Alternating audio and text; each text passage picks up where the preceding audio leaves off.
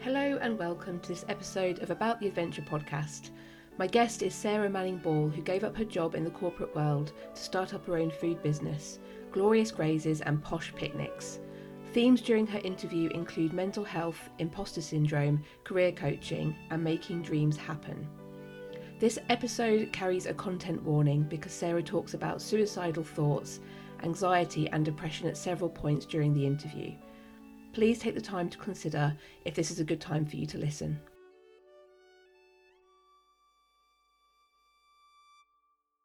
This is my favourite place, I think, in the whole of the Peak District. It's just so relaxing. I love it. Hard work getting here when you're not very fit. It's mostly uphill, isn't it? It- yeah, but oh god, it's worth it. And do you really think you're going to get in the waterfall? Yeah, You're going to do it? no. yeah, no, I'm going to try. I'm going to try my best. Is this a sort of place where people might bring one of your glorious picnics? Well, they are perfect for popping in a backpack and if you're going out on a special walk, which my husband and I we tend to on our anniversary go out walking. They are perfect for sticking in your backpack and eating by a beautiful waterfall in the sunshine. So yes. And what makes them glorious and what makes them posh?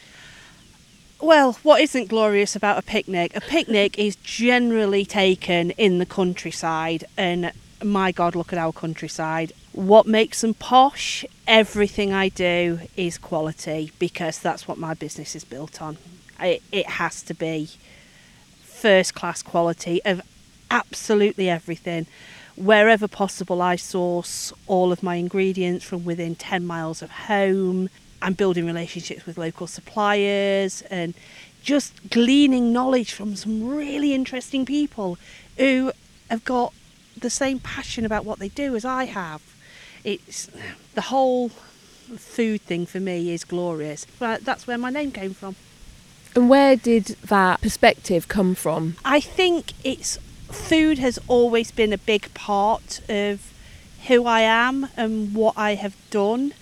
I've always been a people pleaser and kind of always had a knowledge with food from being a, a really, really young age. I mean, as a youngster, probably 10, 11, my my mum spent a lot of time in London with my eldest sister because she was really very poorly. So that left me and my dad at home, and I would cook for him at, at that young age. But we would go and we would source fish, and I would make up recipes for for grilling fish at you know ten years old, and it kind of the passion's just grown with me, and I think it is a privilege to feed people.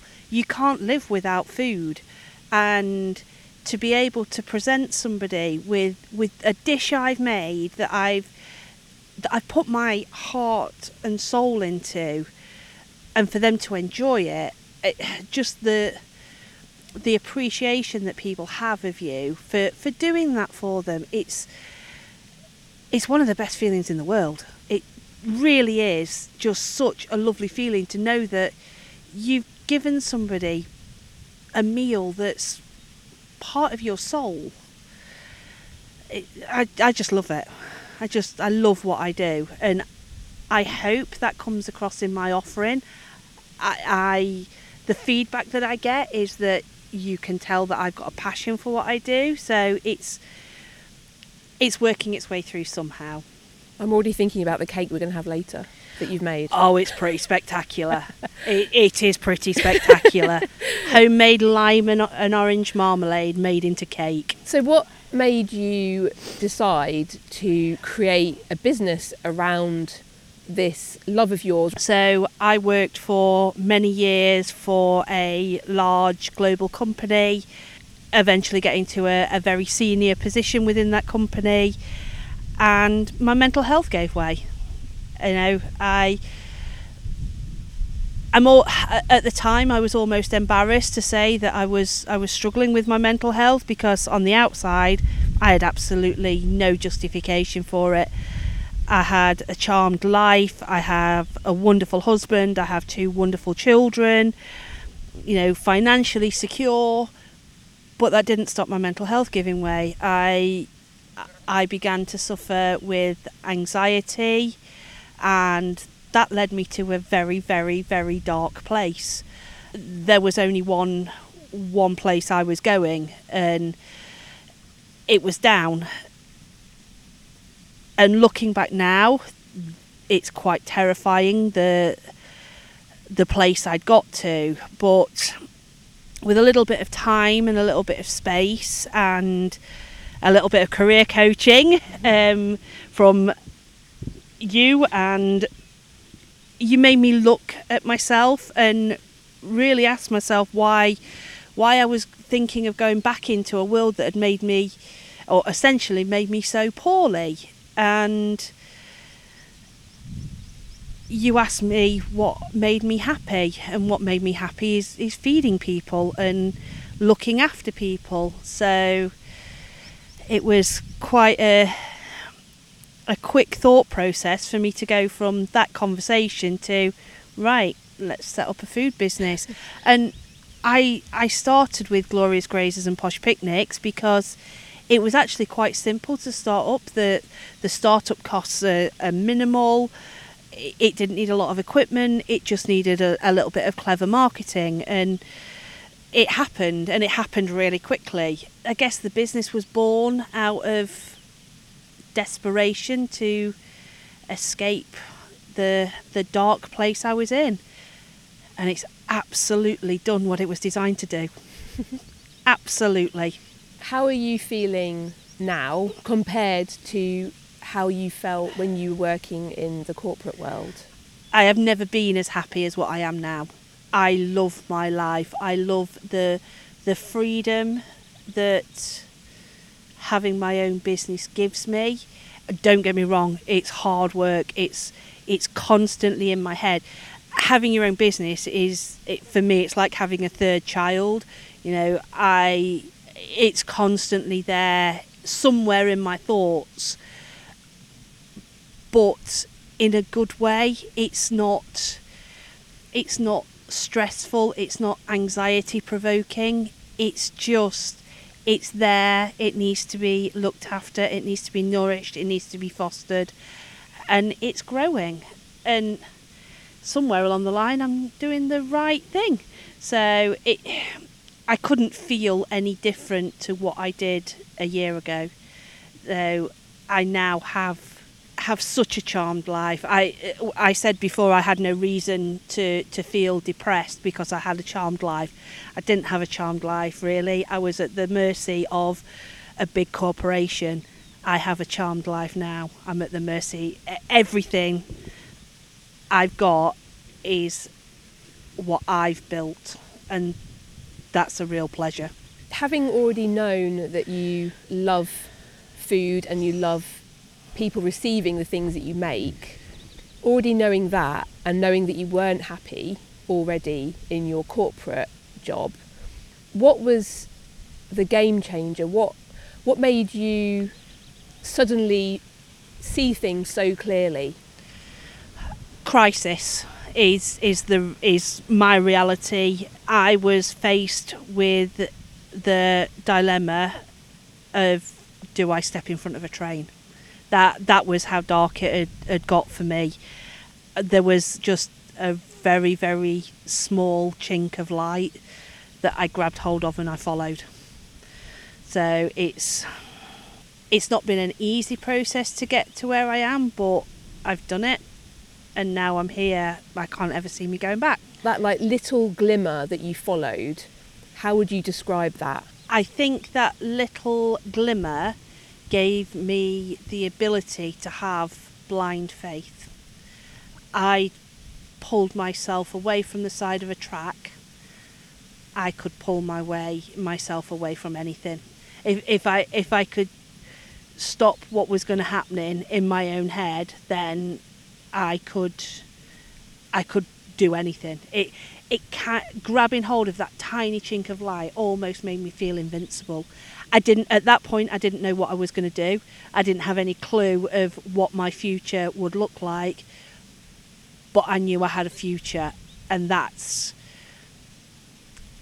that's an amazing thing to feel when you go from the, the depths of depression where taking your own life is is the only thing that you've got to knowing that you've got some sort of future that's a massive step a massive massive step do you think part of it was about giving yourself permission to follow something that you actually really enjoy yeah absolutely it a lot of it was giving myself permission but also a lot of it was ignoring the voices in my head that were mainly saying, What are other people going to think? You know, we are quite programmed as a society to worry about what other people think, and certainly being in the competitiveness of corporate world, you you're almost you're almost trained to to worry about what other what other people's views are of you and and how you compare to other people and I think having having a mental health crisis and stripping everything back to basics got rid of that need for me to compare myself to others. Nobody will, uh, very few people will have the level of success I've had in pulling myself back from the brink. That's something that I am immensely proud of and something that I wouldn't wish on anybody else, but the level of dedication towards yourself and your needs that that takes, it, I'm so proud of, of that achievement above anything else. It's just it's a it's a fight and it's a battle that that you have to have with with yourself and ignoring what you think other people think massively important. I kind of had more than the seed of an idea when when I came to see you, but I was I was still transfixed on finding another role within corporate world. It hadn't actually occurred to me until you kind of opened up my thought processes and opened up my creativity that actually those those daydreams that I've been having could be a reality and then now very much a reality. They're, they're my day to day life. So sometimes all it takes is somebody to make you think of think about things in a different way. You don't necessarily have to have different thoughts, you just have to think about those thoughts in a different way, if that makes sense. And what were the first few steps that you took to actually make it happen? I drew a logo and I decided on a colour palette and I knew that it needed to be something opulent. And from that tiny seed of, right, I like blue and pink, grew quite a, a substantial sapling, shall we say. That is literally how it started, just that logo and, and colour scheme. And I'm quite a, a big one for, for a spider diagram I like to brain dump in a spider diagram. so I have um, I have glass doors in my office, glass uh, some big glass sliding doors in my office. So I drew a huge spider diagram on there. Oh, uh, well, I've got two doors. I drew a huge spider diagram of what I could do with posh picnic, uh, glorious grazes and posh picnics, and on the other one I did a SWOT analysis because really you can take the girl out of the corporation but you can't take the corporation out of the girl. Yeah so I, I did a, a SWOT analysis and I couldn't really think of anything negative so I knew. I knew at that point you've got to give it a go. So that's what I did. And what were the steps after that? What grew out of that in the first? Because I think it's really helpful for people because obviously now you've got this functioning business and you've got clients but i think for a lot of people it's those really early st- stages where it is just initially designing a logo and doing spider diagrams and then what are the next steps before you get that first person coming to you and saying i want to buy your product so i gave quite a lot of thought into marketing because as a small startup the old adage of fake it till you make it is absolutely true. You know, I, I hadn't made a graze box ever when I first started, so I made one up. I, I looked on social media, started looking at how other people put them together. I made one up. I I put it on my picnic table by the river and I took pictures of it and banged it on social media. I- am literally the poster child for blind faith. No planning and blind faith. And it it just grew from there. It doesn't matter what you do. You've just got to do something and learn as you go. I didn't have a clue how to set my own business up. I didn't have a clue. But I had an idea and a will. And if you've got those things, you find your way. You find you, you just find your way. So you mentioned the river down by your house. What role would you say that nature has played in your journey so far? nature has played a huge part in my recovery.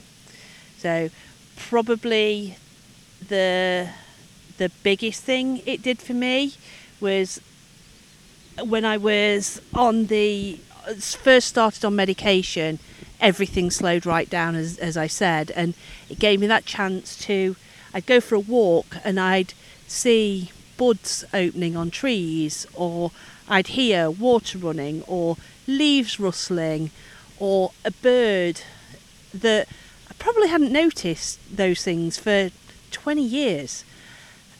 And it made me realise that I'm not the centre of the universe. My my problems and my my issues are tiny in comparison to what we've got around us. If I ever felt myself going into what I call the darkness, so whether that be anxiety or the the startings of depression, I'd go and sit somewhere quiet in nature. We we have a, a woodland close to where I live, and it's just a, a, a small woodland glade, and it's got a tiny little trickly stream through it. I would go and sit in there and just listen, and it helped bring everything back into perspective. And you've got this, Sarah. You can. There's nothing you can't handle. You've been through the worst this everything around you is is here to help you. Just use it. That's beautiful. And how does that compare to how you would maybe deal with anxiety beforehand? oh i didn't deal with anxiety beforehand. Uh, well no i did. I let it build and i let it build and then i would explode which is you know i had the i had quite a reputation in the industry i worked in for for being a bit of a cow.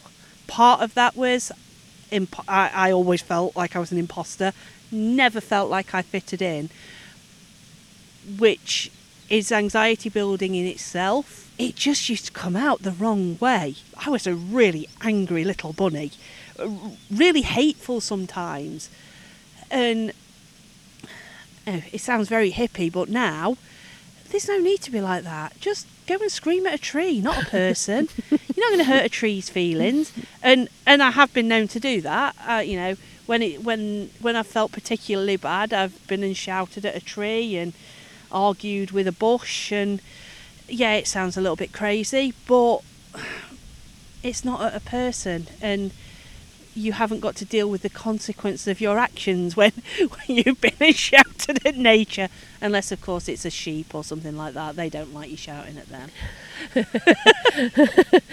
Do you think it's partly the, the nature of working in offices and in buildings that you feel enclosed and then your your feelings feel yeah. That oh, abs- enclosure? absolutely. Yeah. air conditioning units circling dirty dirty air and pardon the pun but dirty thoughts you're not you're not sweeping anything out you're not you're not clearing anything. You know you you go into your office at eight o'clock in the morning you sit there you, you sit at your desk and have lunch then you walk out at half past five at night and you don't see the sunshine you don't hear the birds you don't don't feel the wind on your face. You you almost lose your human side. You become an office robot we are all part of nature getting outside and particularly coming somewhere as beautiful as this you realize how human you are I think that's a really important thing that all of us need to do. We need to realise what it means to be human. And it's not about you know, holding down a, a fabulous job and, you know, the, the riches that that can bring to you. It's about experiencing something, uh, or experiencing things that warm your soul, which working in an office is never going to warm your soul. What are the sort of environments that you work in now? Well, I work from home, so my my day job, so to speak, is out of my domestic kitchen. So I'm at home, which you know, how lucky am I to be able to take my young son to school and pick him up every day? That that's just amazing.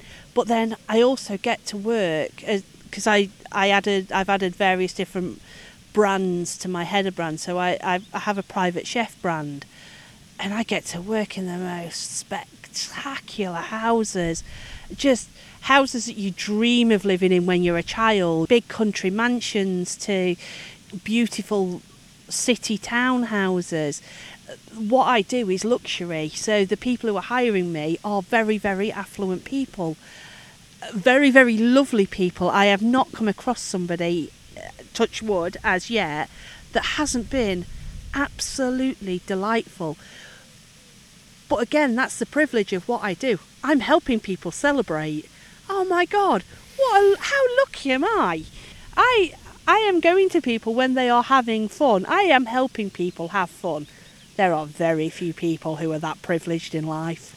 So, what's the experience you actually create for them then? For the private chef brand, they are getting a restaurant quality chef. They have autonomy over their own menu, so we design a menu together of their favourite foods and then they get me and my waiting staff to go and deliver that food to them in their own home. Yeah, it's great going out, but I think one thing the pandemic has done to people is made them people are still wary of going out. People are more comfortable in their home environment, so they want to recreate that that that restaurant feeling but in their own homes and that's what I take to them. So I mean that that's that's a big part of, of my business. But I also have my my food truck who's called Hattie, which I know it's a bit odd to, to name wood and metal, but I, I don't really work with it, with anybody else. She she's my work colleague. We have really long chats. She's not a big talker, but that's okay because I am.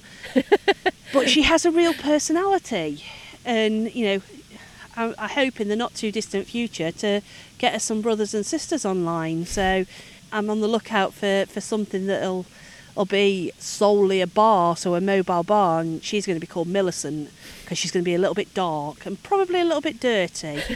so I'm thinking black, pink, and uh, and leopard print for her. But anyway, I, I digress into one of my crazy thoughts. The the one thing that, or one of the things that opening my own business has, has taught me is to you know what, listen to those dreams because, well, that's where two arms of my business have come from. Literally, the private chef was a dream I had one, one night, and by lunchtime the next day, without any planning or anything like that, was, was a brand on my website. And by the end of that week, I'd got my first booking. So, just that blind faith. You seem like such a proactive person. Once you've made your mind up, it's happening. Yeah, pretty much. Impulsive, I think it's, it's how most people would describe me. Yeah, I, I do like to do things on an impulse because I think everything's a good idea. and obviously, you're still working with people. How do you manage those challenging days now that is different to before? you know what? In the whole, I mean, I'm nine months into the business now. I'm, I'm 12 months into planning it, but I'm, I'm nine months into an operational business. And I can hand on heart say I haven't had one bad day. But it's the nature of what I do. I, the one thing I say to my private chef clients is book me and forget about me. Just, I'm, I don't want to make anything difficult for anybody. Uh, my whole thing is you wouldn't go to a restaurant and worry about your play settings and your glassware and things like that and what food you're being served. Don't do that. Just leave me to it. I've got you covered. And that's kind of the reputation I'm getting now. So I don't think that's a bad reputation to have. I have to be careful that people don't abuse it and you know abuse my kindness and my willingness to please. Have you needed to set those boundaries with anybody? No, not not hard and fast. I mean, I'm quite I'm quite forthright with how I deal with people, and I don't leave a lot of room for any ambiguity. And if I'm not prepared to do something, I will say because I am quite an open and straight to the point person. People get it from the start, so they they know that there'll be a boundary there somewhere, and probably shouldn't step up to it. But in all honesty, that's how I was in corporate world. I never had a problem with with customers in corporate world. People within the orga- within my own organisation, yeah, there there could be friction, but my my thing has always been the customer comes first. If they want something, you do everything you possibly can to get it, and if you can't do it, you're honest about it. I have had some requests of things that I, I can't, I'm not prepared to do, as as a private chef or as as a caterer, and I, I think that is where a lot of businesses in my industry go wrong. They do overpromise, and caterers can be destroyed with one one bad job, and I'm very very aware of that. I'm very honest about my capabilities. What's it like between the excitement of getting a booking then the actual real commitment side of that? Because obviously it's really exciting when someone's really interested in what you do and they want to hire you. But then there's the other side of it of right, I've I've got to make this commitment now and I've got to spend my weekend there instead of with my family, for example. And all of it's quite new for you as well. How do you get through that? My family are incredibly supportive, so we make the most of all of our time together. So, yes, I might be working weekends now as opposed to working Monday to Friday, but I have an insane amount of time with my family now. So, you know, working in corporate world, I could be gone for 12 14 hours a day. Now I'm there at breakfast time, I'm there at I'm there at tea time, I'm there at bedtime. I think as you grow up and you look back on your childhood memories, it's not those one-off days out that you remember. It's the the long-term quality family time. So I kind of don't have that mental mental hurdle of working at weekends that a lot of people do because both myself and my husband are very conscious of, of making all time as a family quality time. I get very nervous on the, the run up to a job. I still suffer with imposter syndrome. Am I good enough? Can I do this? I remember going to my first private chef gig and I had to pull over in a lay-by because I was having a panic attack. What have I done? Oh my god, why have I done this? What why have I taken a job here? Oh my god, I can't cook the standard of food that they'll be used to and I just had to have a word with myself. Like, come on, kid, you you you've got this. Come on, and just calm myself down, and it went fabulously. And now actually they're a regular customer, so I think it's good to have the nerves. It keeps you. It keeps the arrogance at bay, which as a you know as a chef you can become very very arrogant, and I, I think we we see that a lot with famous chefs. There is a lot of, of arrogance out there in, in the the catering trade. So having that level of nerv- nervousness keeps that in check for me. So what was the event actually like? What was your what was your real life experience of it? It was fabulous. It was a lovely. I mean, it, it was a huge country house that I was working in. It was a uh, quite an important business dinner that they were having with clients, and their their staff just took me in and treated me like their own. And straight away, as I walked through the door, I knew I, I've got this. I have got this. And the ner- as soon as I walked through the door and and I was on duty, it had gone. And I guess it's like dealing with animals. If you show fear, something's going to go wrong. Don't show any fear. Blind faith. that that I'm going to keep coming back to that. Have blind faith. Since you started the food business, have you had any wobbles? Oh gosh, yes, massively. I had probably about January this year, huge wobble. I was I got myself back onto LinkedIn. I was looking at, at corporate jobs and you know I'm going to apply for this, apply for that, apply for the other. And my husband actually just said to me, Sarah, have you forgotten that salary is how they bribe you to forget about your dreams? Oh yeah, it is. And that was it. It had gone, and the the blind faith came back. It, I think you, it's quite easy to get scared of your own business and and think you're going to fail. Well, the only failing is not trying. The, the things will go wrong. They they will go wrong.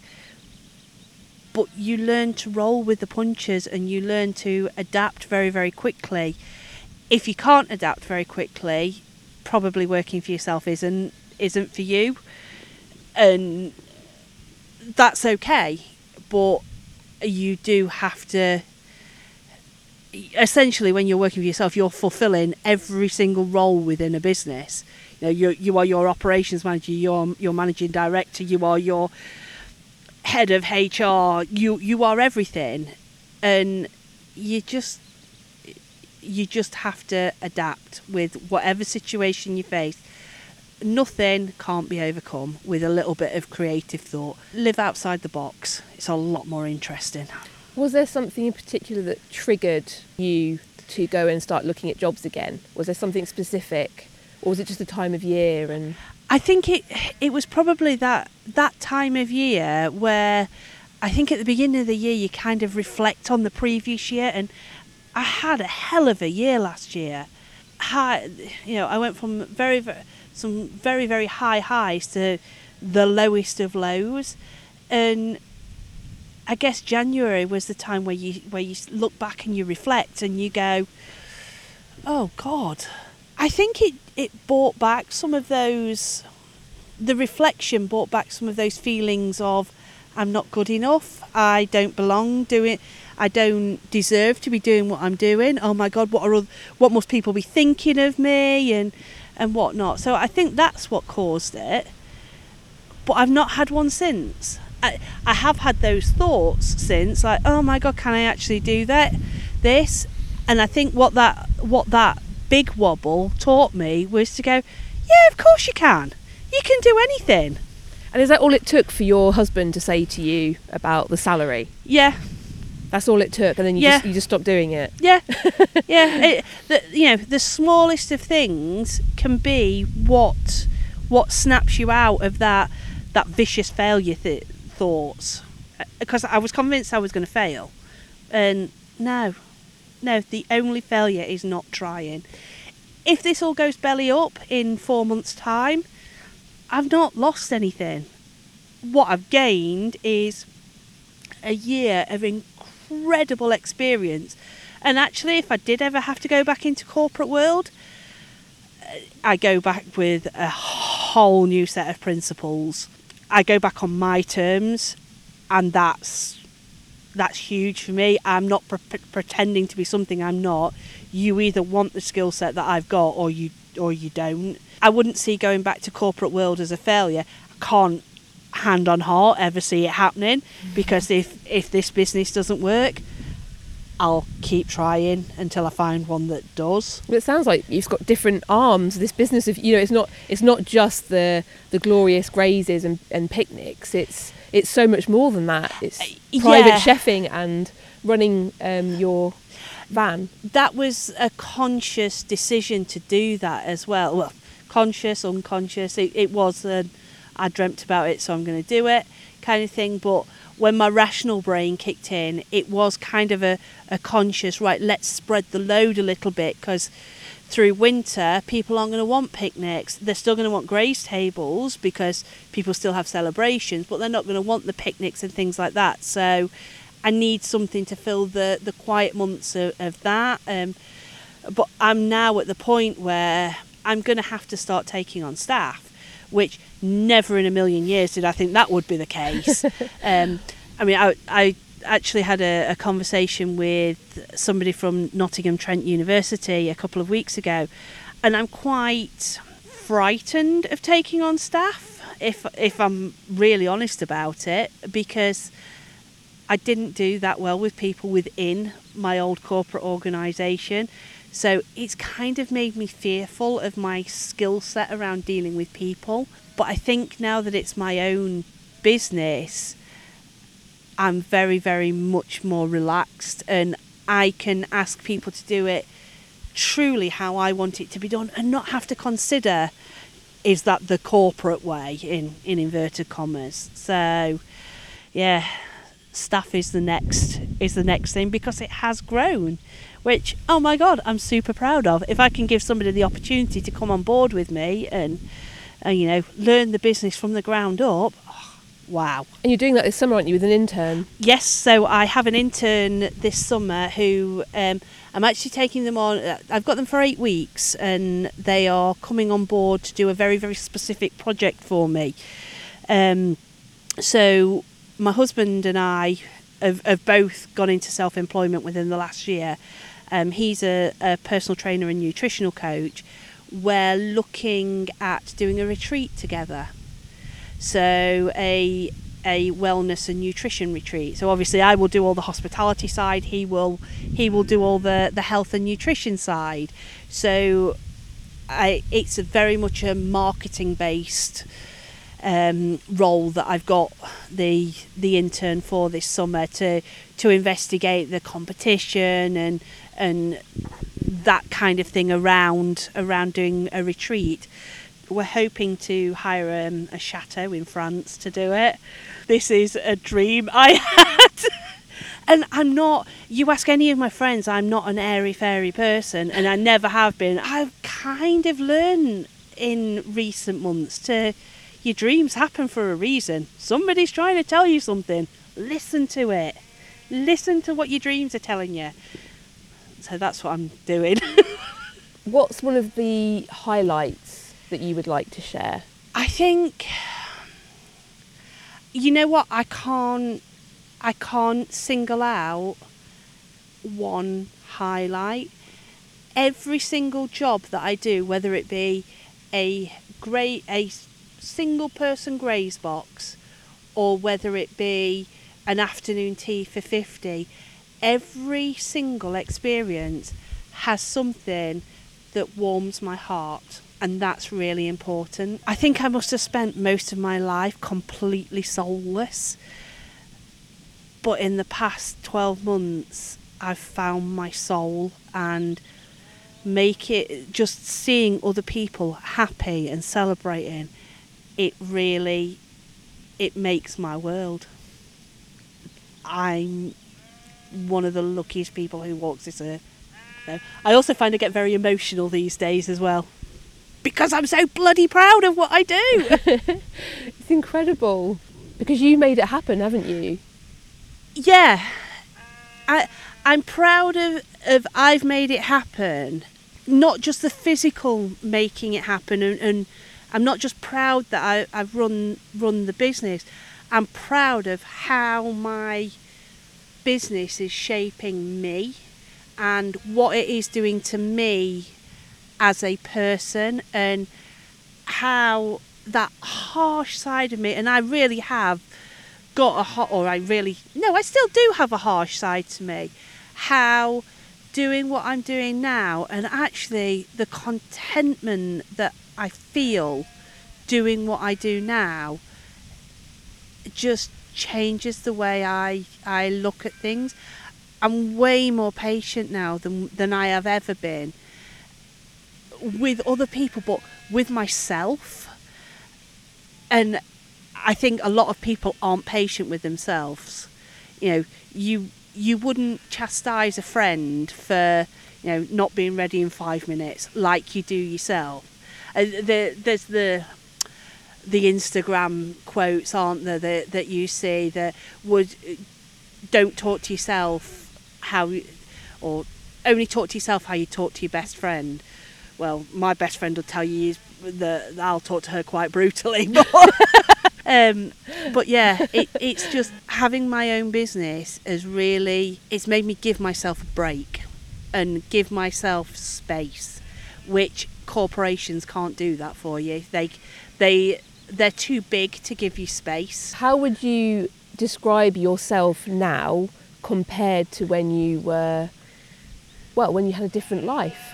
Content. I no longer need the the grand wealth that that is afforded with a, a high powered job, the you know the nice cars, the expensive clothes and things like that.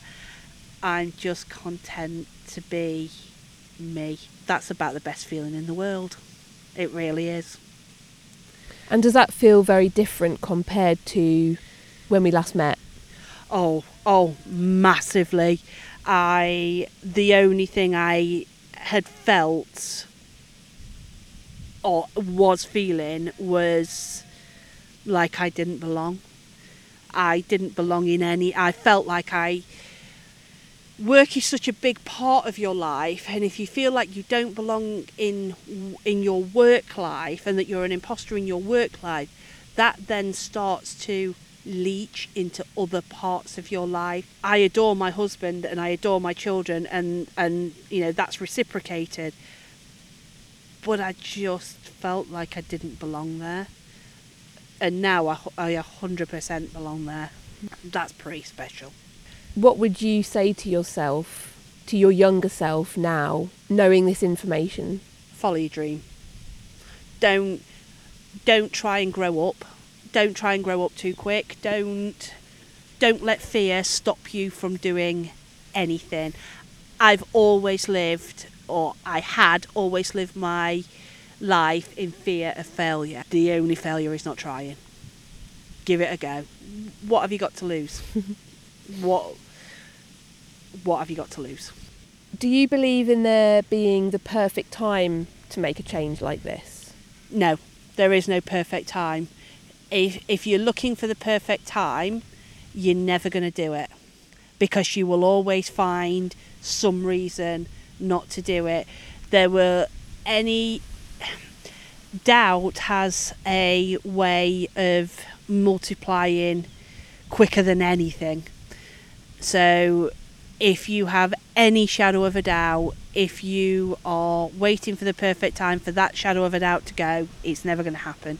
You'll never do it. The perfect time is now. And what's your method of working through your fears now? I do tend not to talk things through with people because if I lay unless somebody's truly qualified. If I laid my thought process down, people would think I was absolutely crazy. I, I my thoughts are like a second on this, a second on that, a second on the other, and I'm, I've used the word several times. I just have blind faith that I can make it work somehow. Just don't listen to the fear. I, I don't hear fear anymore. I, hmm. I've I've tuned it out because what's the point?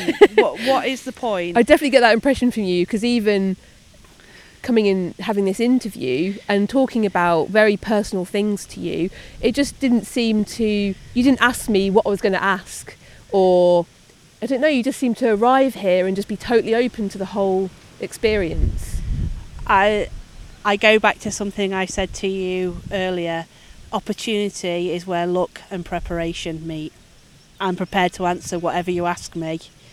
And it was a stroke of luck that my friend who had been to see you, it was luck that she told me that she'd seen you. And it was, I think it was so much about your courage as well, your courage to come here and be be really open about what you were how you were feeling what you were going through and that you just you didn't want it you didn't want it anymore. Yeah uh, i was ready to recover when when you're in the darkness of mental health when you're at the at the very dark place, you either need somebody either needs to shine shine the light at you, or you have to look for the chink of light, because that's the only way you're going to come back from that that cliff edge. But once you see that light, you know, you know that you've got some that you there is something for you. What's for you will never get by you. And that's what that little chink of light is showing you. So that's that's what got me to, to come and see you originally. I I knew something had to change. I didn't know what. And you just open to the experience. Yeah, at, at that point, what did I have to lose? I'd, I'd got, I'd got nothing. I'd got nothing in the tank. What had I got to lose? So I remember being at that kind of point when I when I went for coaching as well. It's like I'd gone down so many rabbit holes trying to trying to change things, and I- just got to a point where I was like, I need some help because Yeah. I don't know how. I just don't know what the answer is. but we're programmed not to ask for help, to hide it. It's not, sh- you know, needing help isn't shameful. Everybody needs help with something. If your arm was hanging off, you wouldn't not go to A and E. You know, my brain fell out. that yeah, that that's what I equate it to. You know, my arm wasn't falling out, my brain was falling out. So why not get help? Hmm. and it's so nice to be able to connect with somebody, isn't it? To to be to be seen and to be heard, I think, and Yeah, yeah. without someone saying you should do this.